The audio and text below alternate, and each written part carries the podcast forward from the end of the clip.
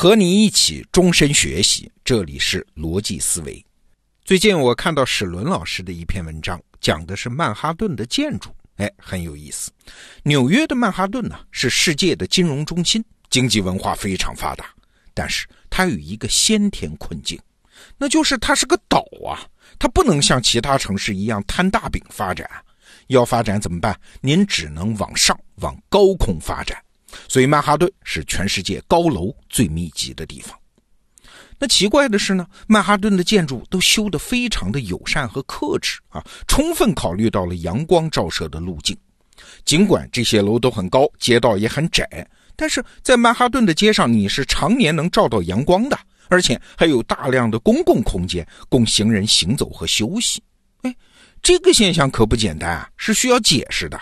你想，曼哈顿的地价那么贵，寸土寸金，开发商好不容易凑钱买了一块地，那肯定要把地盖满嘛，把建筑面积做到最大嘛。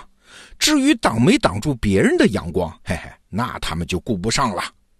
所以这背后一定有一个什么规则在起作用，这样才有我们今天看到的曼哈顿。其实啊，一百年前曼哈顿还真就面临过这样一场灾难。十九世纪末的时候，发明了两样东西，就是钢结构建筑和电梯。哎，这样楼就可以往高盖啊！哎，再加上地产商纷纷来到纽约来投资啊，所以一栋栋摩天大楼在曼哈顿拔地而起。那当时的建筑师核心就是俩追求啊，就是怎么把楼建得更高，怎么把建筑面积做到最大。所以那个时候，曼哈顿的中心城区可以说是遮天蔽日啊，街道终年不见阳光，空气也非常的污浊。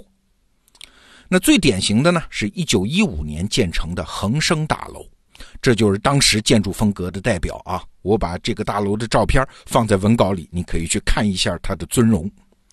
这种楼它体积庞大，容积率惊人，阻挡了周边的采光和通风啊，而且冬季的阴影面积。多达二点六公顷，什么概念？是这栋楼自身面积的六倍，这就直接造成周边地块的办公楼出租率下降嘛？跟你在一起倒了霉了，我们照不到太阳了。所以当时的人都非常讨厌这座建筑啊，称它为丑陋的地标。虽然你很伟大，但是你妨碍了别人。到了一九一六年，这转折点就来了。纽约市政府出台了一个规定，叫《一九一六区划法案》。这规则非常的简单，就是您的建筑越往高修，楼层面积就得越小。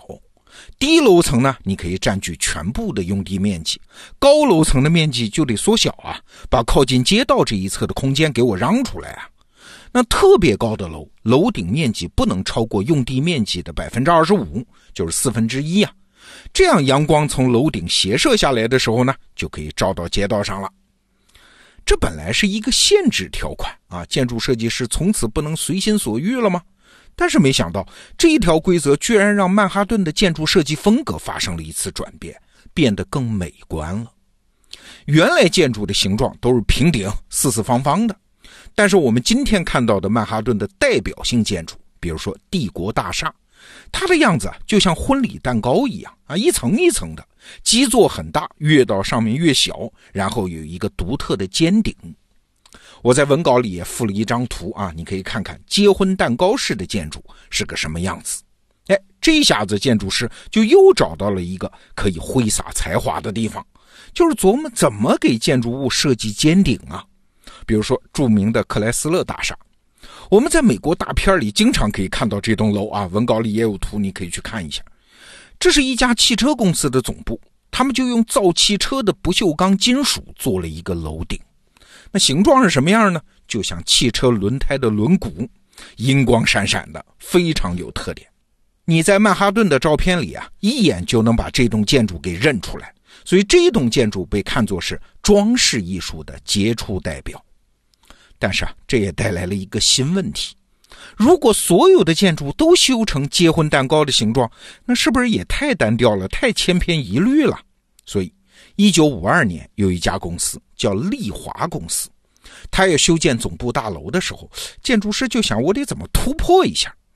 他研究了一九一六年的区划法案之后，就发现，哎，这个法案只规定了说，建筑修到高空的时候，面积不能超过总占地面积的百分之二十五。那我干脆嘛，一步到位嘛，大楼的主体我只占地块面积的百分之二十五。这样，我的大楼就能形状修成一个长方体啊，简洁美观呀。让出来的面积呢，我修一个花园，公司员工午休的时候可以在花园里面散散步啊。这在纽约当时可是独一份哎，这座大楼就叫丽华大厦。这文稿里也有图啊，你可以记住它，因为今天我们看到的很多办公楼，它的设计风格都起源于丽华大厦。在此之前啊，摩天大楼的外观都是笨重的花岗岩啊，上面还有浮雕什么的，装饰的很豪华。而丽华大厦呢，是世界上第一座玻璃幕墙的大楼，四面都是玻璃啊。那巧的是什么呢？为什么他们能想到这个主意呢？因为丽华公司的产品是清洁剂。啊，所以他们就在大楼外部安装了一辆叫洗窗车，那专门洗大楼的，每天都在那儿洗玻璃幕墙。哎呀，洗的整座大楼是一尘不染，所以这座大楼就是公司最好的广告啊啊！所以他们才舍得只建百分之二十五的面积啊。那更有意思的是呢，参与设计了这座大楼之后，丽华公司的总裁辞职了。哎，为啥？他突然意识到，我的人生理想不是做什么公司的管理层啊，是建筑设计啊！哎，所以他在四十一岁事业最高峰的时候辞职了，去做了一个专业的建筑设计师。这是个八卦了啊！丽华大厦开了这么个先河之后，把本来可以建办公室的面积建成了一个花园。哎，纽约市政府一看，觉得这个做法很好，值得鼓励，于是。一九六一年，纽约市再次颁布法案，哎，这次又是一个很简单的规则，说你一栋建筑设计方案如果能为城市退让出公共空间，我奖励，我奖励你百分之二十的建筑面积。那这个政策一出来，开发商的积极性可就起来了，所以后来呢，越来越多的建筑主动把面积让出来，做城市的公共广场。搞绿化、修喷水池、放座椅，路过的男女老少都可以在这儿休息。那最极端的是花旗银行大厦，我也把图附在文稿里了啊。他干脆啊，把底部的十层干脆做成空间，就保留了几个支撑柱啊，所以就像在水泥森林里面生生挖出了一方天地啊。城市空间因此变得越来越多元，越来越舒适。今天我们回顾曼哈顿建筑这一百年的历史，其实我们想讲的是什么是一个好的规则？哎，好的规则什么特点？两个特点：第一，极其简单；第二，边界清楚。因为简单，所以规则容易被执行，能够被坚持啊，这个规则就能够穿越漫长的时间，被一代又一代的人沿用下去。那第二呢？因为边界清楚，所以规则不会限制创造。反而会激发创造，在边界之外，人们仍然有广阔的空间可以去用才华创造出千变万化的作品。你看，艺术领域就是这样。我们以往对艺术有一个误解啊，以为艺术就是天马行空，没有什么规则。但实际上，一个简单而且边界清楚的规则，几乎是所有艺术创作的前提。比如说，西方古典戏剧有一个规则，叫做三一律。就是一出戏，它必须发生在同一个地点、同一天内，讲述同一个主题。那为啥有这么个奇怪的规则呢？哎，最早的时候，它只是为了舞台布景方便嘛，你不用换布景嘛。但是，一代伟大的戏剧作品，它都是这么出来的。像我们知道的啊，什么《伪君子》《等待戈多》，还有我们中国的《雷雨》，都是这样的戏剧作品啊。所以你看，限制并没有妨碍艺术创作。吴伯凡老师和万维刚老师在他们的得到课程里面也都谈到过鸟群的类似现象。你想，鸟这玩意儿智力又不高啊，但是成千上万只鸟组成的鸟群却非常的智能，能够用很快的速度变换形状啊，没有一只鸟掉队，也没有一只鸟跟别的鸟撞在一起。哎，它怎么这么有协调能力呢？啊，其实背后没有什么复杂的规则，也不是什么心灵感应，也没有鸟王在指挥。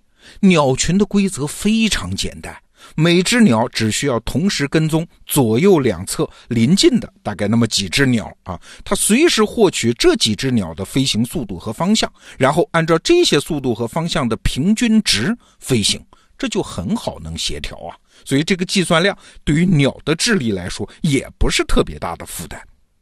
好了，今天我们讲的这个原理，值得所有制定规则的人去想一想啊！你真的不需要事无巨细的制定那么多规则。第一，非常简单；第二，边界清晰，这才是所有好规则的共同特征啊！好，这个话题我们就聊到这儿。逻辑思维，明天见。